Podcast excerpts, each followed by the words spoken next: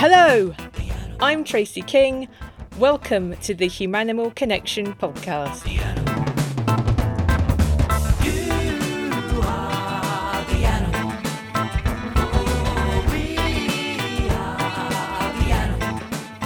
This is the first of seven podcasts celebrating the Trust's seventh birthday.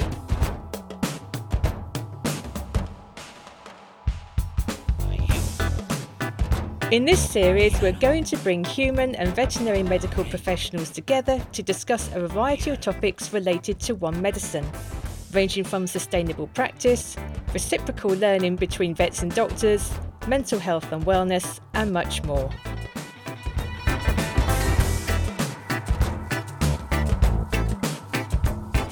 We want these podcasts to kickstart healthy debate amongst members of the Hub so we'll be inviting you to comment on the Hub Forum at the end of the show.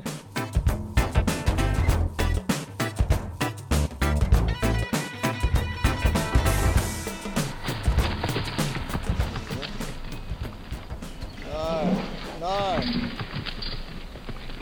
Easy, easy.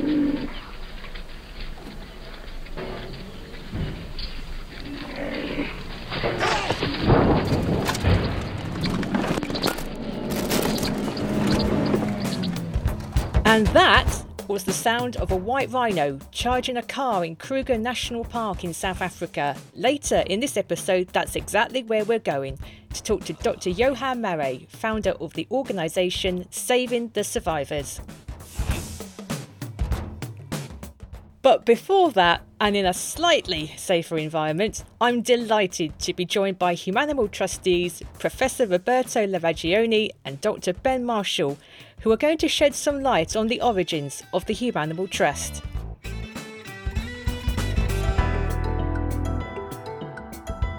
Rob, hello. You are Professor of Veterinary Microbiology and Pathology at the University of Surrey. Can you tell us how you got involved in Humanimal Trust and what your role here is?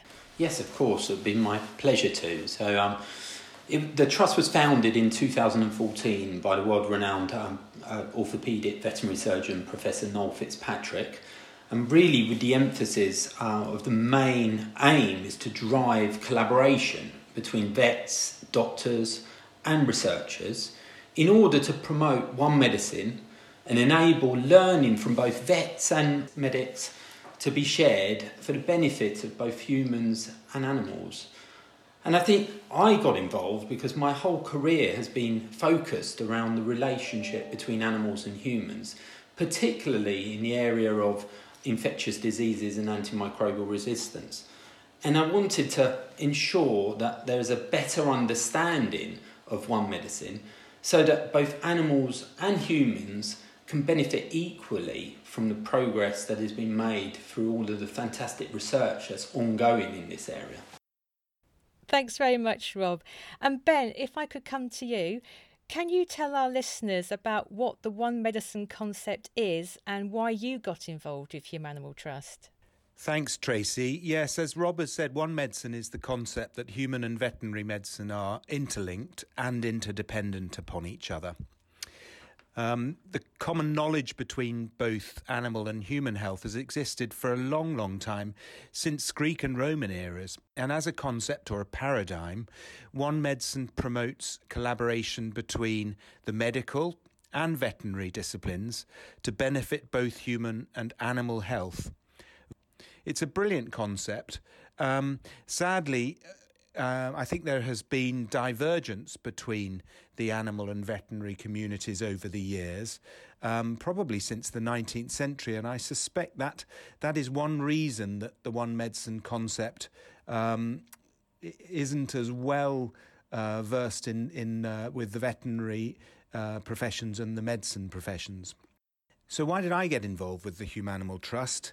Um, four years ago, my, my colleague and uh, consultant orthopedic surgeon, Mike Ugler, who was already a trustee, invited me to join.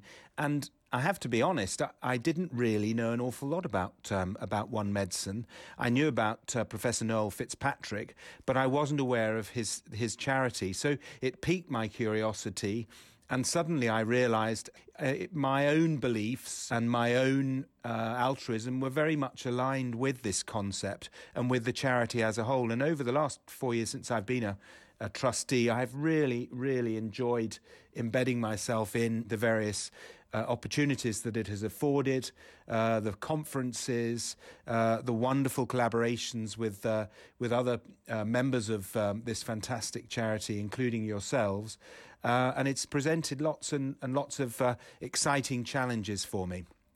That's great. Thanks very much, Ben some misconceptions have arisen about what One Medicine is. For example, that it's about doctors treating animals and vets treating people. Can I ask both of you why you think these misconceptions have arisen and how we can address some of the challenges that One Medicine faces in being accepted into the mainstream? And perhaps, Rob, if I could start with you, please. I, I think this is a, a, a big issue, and um, one of the main um, problems is lack of education from a perspective of early on um, in schools, through undergraduate training, and of the general public of what one medicine is and what the concept is. There's also many other terms which are similar, which are spoken about a lot, and that causes quite a lot of confusion. But I think we, what we need to get the message across is that it's the study of naturally occurring diseases in animals and humans and understanding that interaction so that we can benefit both species. There's a close relationship between animals and humans, and they often share many diseases such as cancer, infectious diseases, things like MRSA, um, and arthritis. And we need to put those concepts forward that actually those diseases are very similar in both humans and animals, and often the treatments are similar, um, and how we diagnose them. And therefore, um, both uh, humans and animals can benefit from much of the research that's ongoing and the developments. And in order to do that, we need to ensure that vets and doctors and researchers working in the allied fields all communicate together and actually share their research and share the knowledge which they're gaining through uh, their various studies in order to take things forward for both animals and humans. Yes, I echo what um, Rob has been saying. It's interesting that perhaps other contributory factors for this divergence um, uh, could include the fact that our various schools are often distant from each other. So there are uh, combined veterinary and medical schools um, within the UK, but there are also other other schools that are spatially distanced from each other and in different locations. So I don't think that helps. But despite this current disconnect, human and veterinary medicine do share a lot of commonalities together. Rob's out- outlined some of them, but you know we have similar length of training on our various courses, a common clinical language across the human veterinary world, very high standards of our patient care. We both, as professions, exhibit empathy and compassion and love for, for the patients that we look after.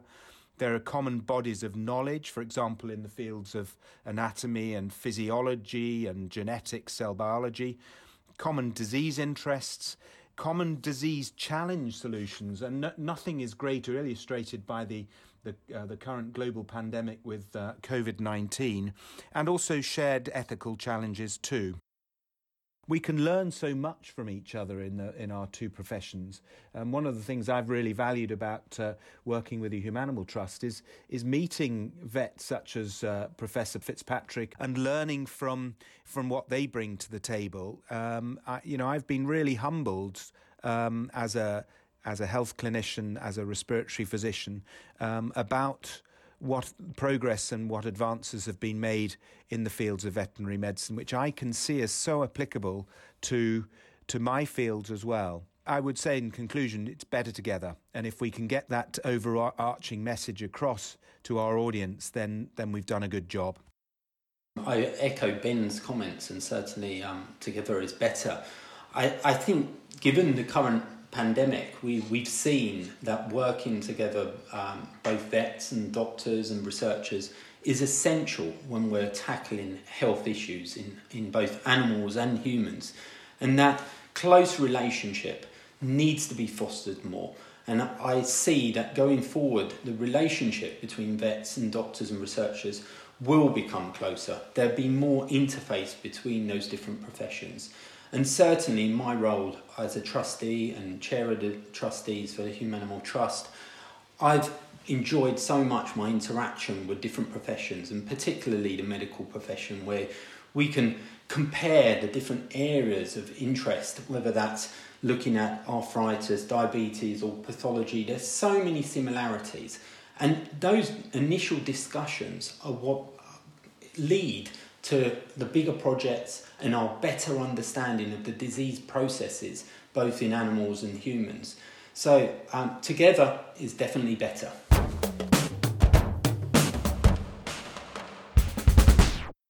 One Medicine is probably most well known for its study of animal health to benefit humans. But we rarely hear about techniques from human medicine being applied to animals.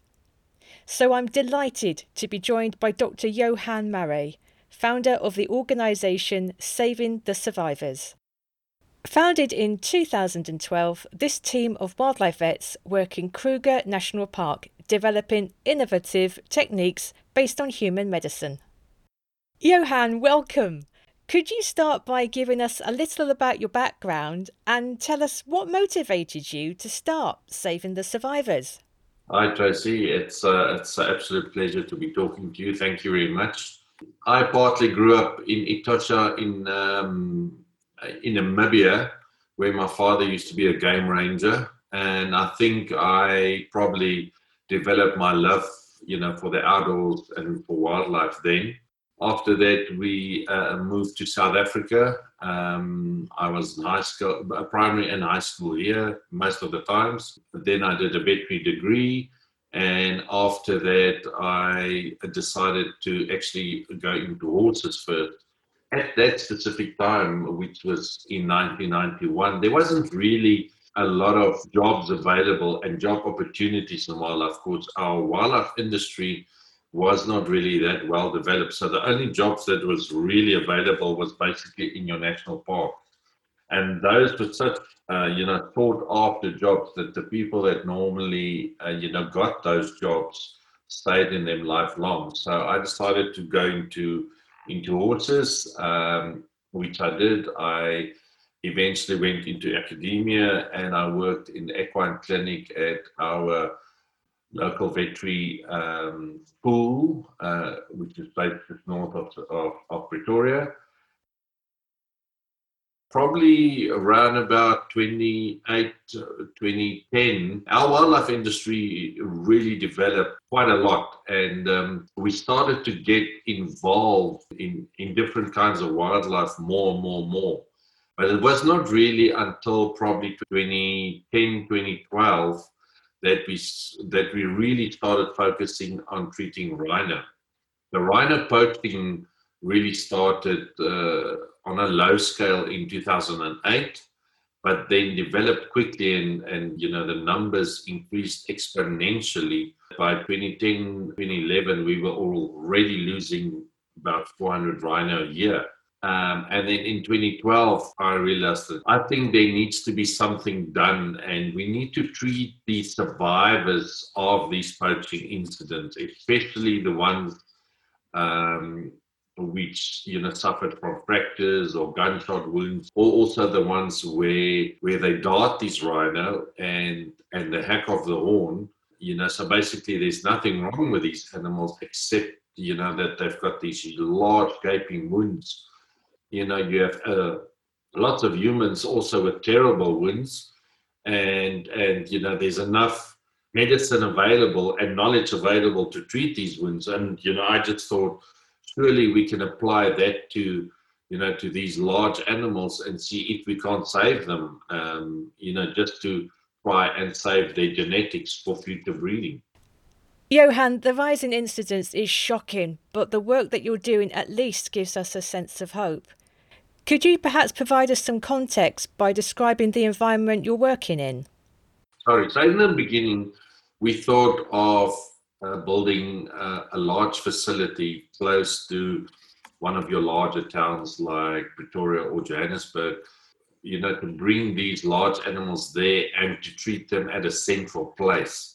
That eventually, you know, did not happen, and it was all, almost impossible to do. As we realized very quickly that the moment you remove these animals, uh, you know, from their environment, it becomes really difficult, you know, for them to transport them, and also you put them in a completely new environment where they stress, where they're not used to the, you know, the feeding, the watering, and all of those.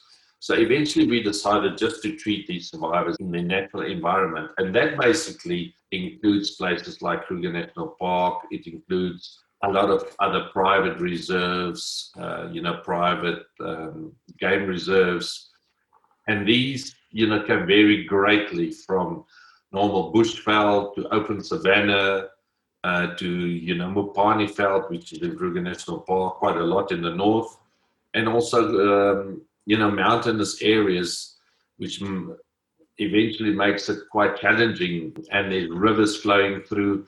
You know, I recall a specific rhino, for instance, that we darted um, probably two hours from here, and um, in that whole property, there's only one river, a smallish river, playing through that property. And we darted the animal and we tried to push him up away from the river, but he was extremely stubborn. Uh, you know, so much so that he eventually went down in the river and we were forced to wake him up immediately. Otherwise, they drown. When the animal, and if the animal goes down in water, you must be at hand to, you know, to keep the head above the water and probably eight or nine out of 10 times, it's better just to reverse them and try and immobilize them again the next day. One of the first survivors that you treated was a white rhino called Tandy. Could you tell us a bit more about her story and how she's doing now? Yes, Tandy was uh, was a beautiful white rhino cow that was actually also darted with veterinary drugs. There was a, a whole gang that was operating in the east Eastern Cape, one of our provinces in, in southern South Africa, um, and they got a hold of veterinary drugs where they used to uh, dart these animals. And the reason why they don't shoot them is because a darting is completely quiet. So I can dart an animal within probably 30, 40 meters from you and you won't even know it. So they darted this, you know, this animal, act the horns and just in, instead of waking her up again, you know, they just leave the animal and they, uh, you know, go off with the horns. The reserve management then found her the next morning, called in the local vet, which was Dr. William Fowlds, and then he eventually contacted us and said, can we please come down and assist him in, you know, treating this animal? As I said, this was, I think this was the very first survivor we ever treated. And, you know, when he actually showed me photos of it, I thought that is really not possible. Um, you know, we're not used to these kind of large injuries, and it was completely into her paranasal sinuses, and we really didn't know what to do. So we just basically applied normal surgical principles and normal wound principles. Um, and eventually she healed actually very, very well. You know, so much so that in January of this year, she had her first, uh, her, her fourth calf. And I think, you know, Tracy, that's what people sometimes forget. Often we get asked, but why do you spend so much money, for instance, in just treating one survivor, which in this case was a white rhino female? Uh, you know, but but what people actually forget is that you're not only saving that animal, you know, when that animal goes on and they have one, or two, or three, or four calves, like in this case with Tommy, she's already at four calves, we've, we've actually saved five animals. You uh, contribute, you know, to the larger meta population, and you also help, you know, for that animal not to lose its uh, genetics. There was a there was a study done probably four or five years ago on black rhino which came out that said we've lost over the last 50 years, we lost 69% of, of the genetics of black rhino because they went down from 70,000 animals to less than 5,000. So surely we don't want, you know, the same to happen to white rhino. We've already lost the white rhino population from about approximately 20, 22,000 animals to about 12,000 animals, you know, so that's already, uh, you know, um, too many rhino and too many, you know, genetics that's been lost. In a way, you're becoming part of the natural selection process. Do you ever find yourself having to make difficult decisions? I always say if we have to really make a decision between a cow and a bull, you know, we will always feed a cow because you need uh, you know, many more cows to breed, obviously, than bulls. Uh, you can always put one bull with, uh, you know, with let's say five or six or seven cows. Uh, so if if there are really not funds available, we would rather choose, in inverted commas, to you know to treat you know females than males. But I think at the end of the day, uh, the way it's been over the last ten years, I think it's it's, it's probably better to save just every single white and black rhino that you come across at, at this point in time.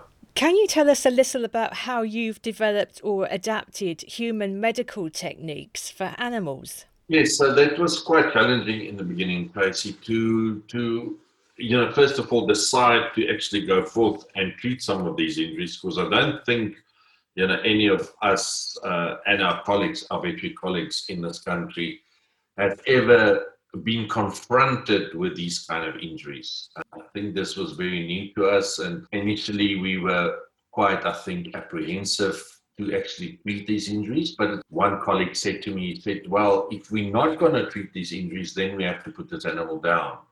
So what have we got to lose? Either it doesn't work, then we try something else. And we the most important injuries we probably treat in especially rhino over the last eight to ten years is, is basically the, those massive facial injuries where both horns gets hacked off, uh, you know, either at skin level, which currently we um, it might not seem like that, but we actually classify that as a less, you know, less severe injury, although it still looks horrible.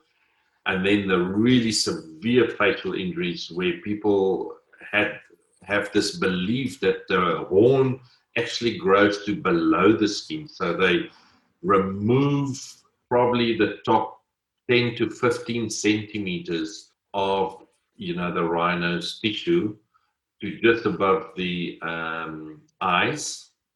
So there's a, a, massive, massive wound there, which is right into your paranasal sinuses. They actually remove some of the bone as well and you can see clearly your nasal septum. Then there's fractures as well when they shoot them, and you know, because of the way a rhino lies down, they often cause the fractures in the lower limb of rhino, and that many, many gunshot wounds, whether it is just in normal tissue, whether it is into the forelimb, into into the abdomen, or then into the thorax as well. I think we've made quite a lot of uh, progression into the first two, which is your facial injuries and fractures. We're actually quite uh, experts on treating those still, but we're still struggling to a certain extent with gunshot wounds. And, uh, you know, rhino are pachyderms, which means they've got very, very thick skin.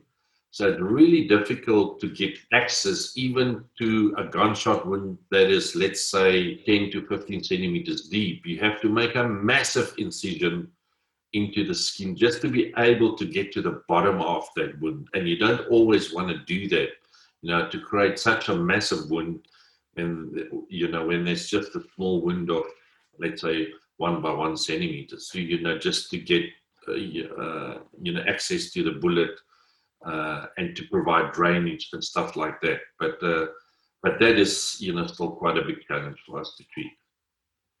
Johan, you've you've mentioned about metafacial injuries, and you've mentioned about gunshot wounds, and, and that you you were initially looking to what human medicine was doing.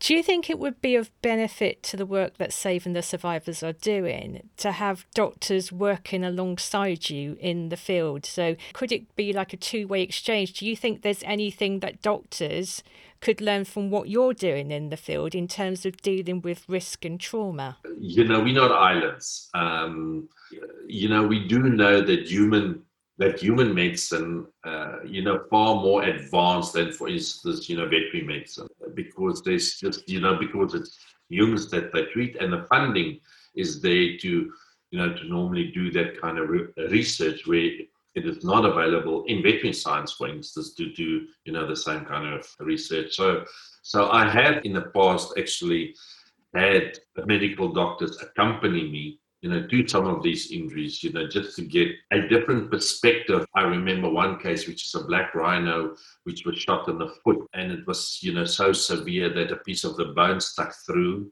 which we uh, had to amputate. And this specific wound just didn't want to heal for about four or five months. And I took medical doctors with me, you know, just to give me input on this. You know, they were brilliant. So I think we would definitely welcome, you know, the input in all of these cases, in the facial, in, you know, injuries, in the the treatment of fractures, and especially on gunshot wounds. Uh, you know, I think the medical doctors are are far more experts, uh, for instance, in in treating gunshot wounds than uh, you know than us. So we would definitely welcome their input. Um, what sort of problems do you encounter when you bring human medical help to a veterinary situation? Is that often I would phone a medical specialist and say to him, listen, I've got a rhino. Uh, it's got a, you know, let's say this large facial injury. Um, I've been treating with A, B, and C. I cannot seem to heal it, or I cannot seem to get closure of the wound, or I'm struggling to uh, to actually put you know suture material through the skin and he would give me he or she would give me input. And i would say but uh, that's not going to work or you know b and c is definitely not going to work. And these guys don't seem to understand why not.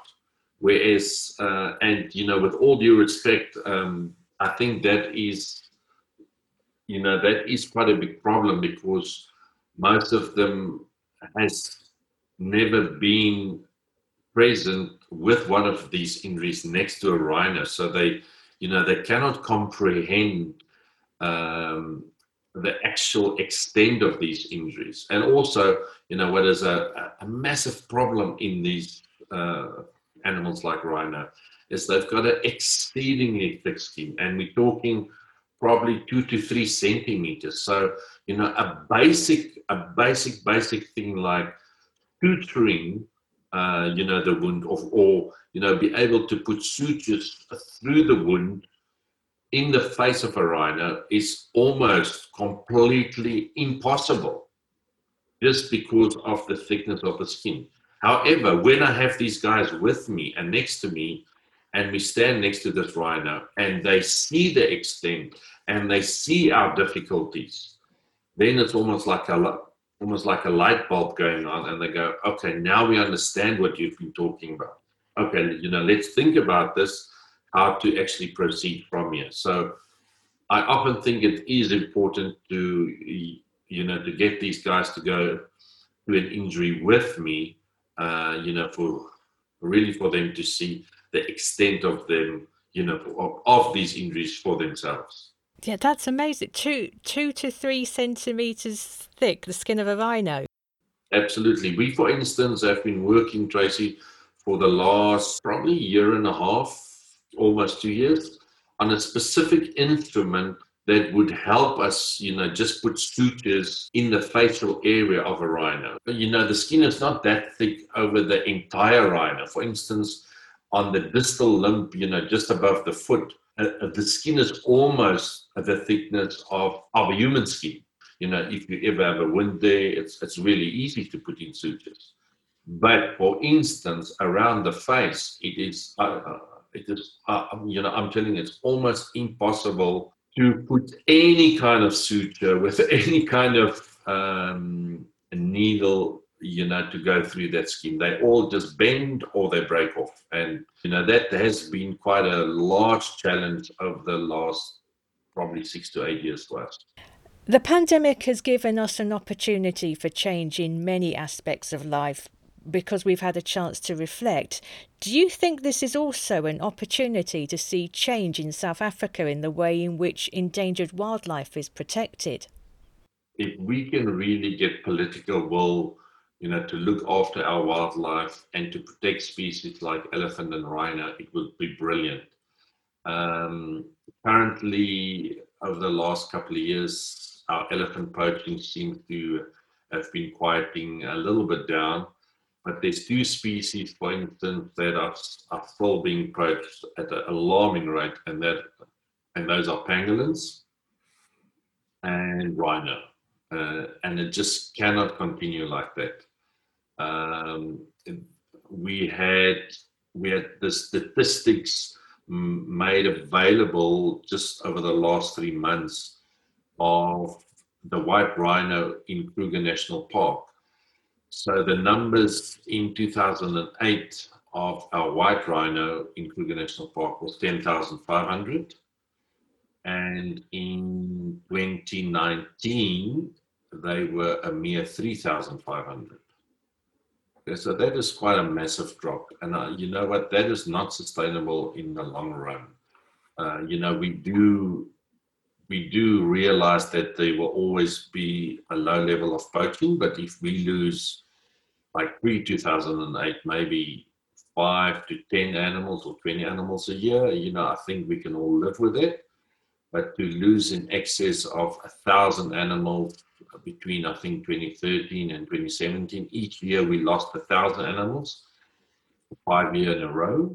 Um, and to go from 10,500 to 3,500 is you know it's just not on. It, it, it, it's actually shocking.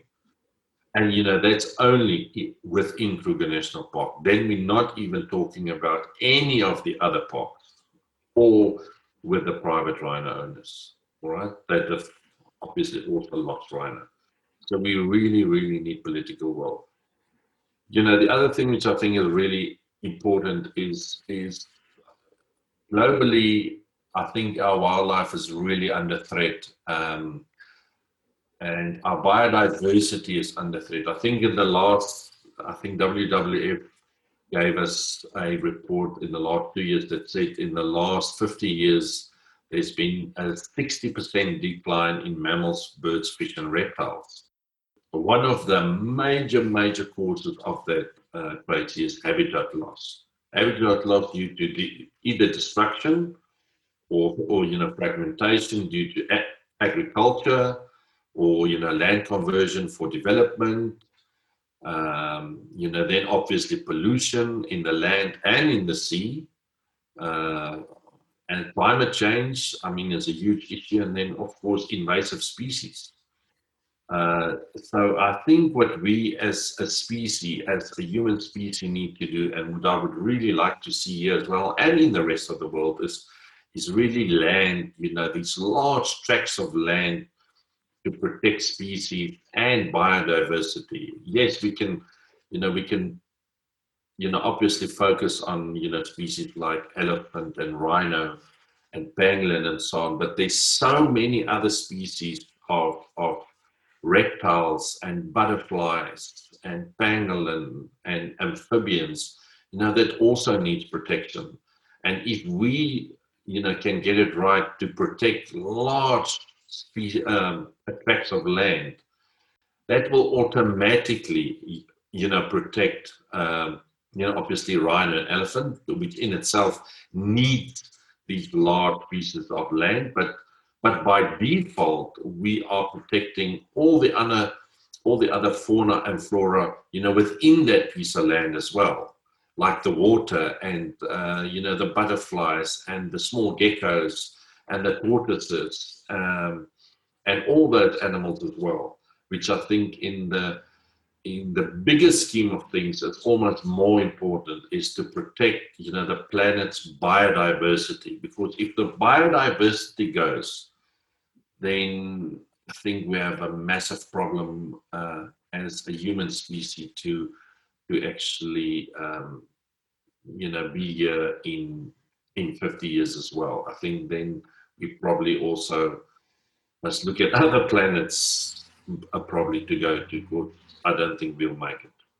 So finally, Johan, if any medical professionals or any of our listeners want to get involved with the work that you're doing at Saving the Survivors, are there any collaborations that you're looking for and how can they get involved with your organisation? You know, as I mentioned earlier, I would love to, you know, to collaborate more with medical professionals, specifically with regard to gunshot wound treatments. Um, you know, just because I think they do many more than us.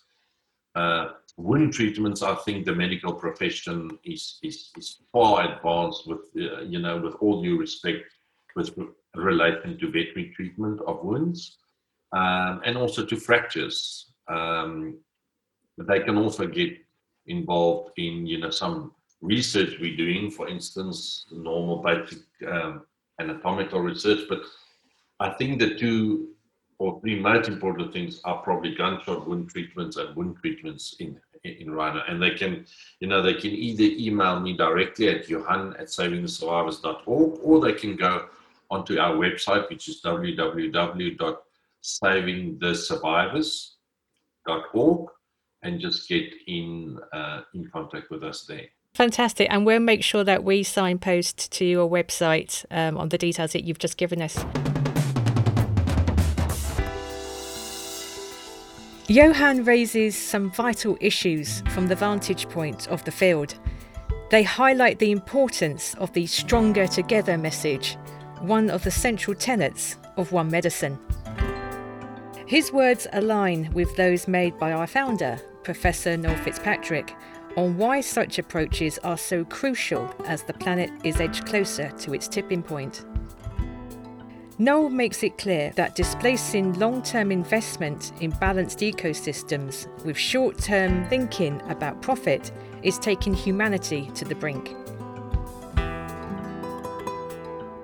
It's ironic that during these COVID lockdowns, we have held onto our animal friends to get us through the loneliness of isolation, while so many other species are slipping from our careless grasp. For that reason, Humanimal Trust will not rest until humans and animals benefit at the same time from medical progress. If you love and respect all animals and want to see a fairer world for us all, please support One Medicine. Lives depend on it.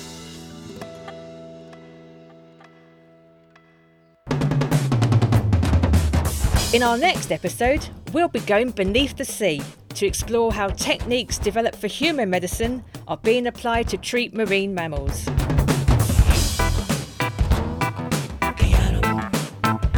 And if you want to join in the One Medicine conversation, then please feel free to respond to any of the issues raised in this podcast on the Hub Forum.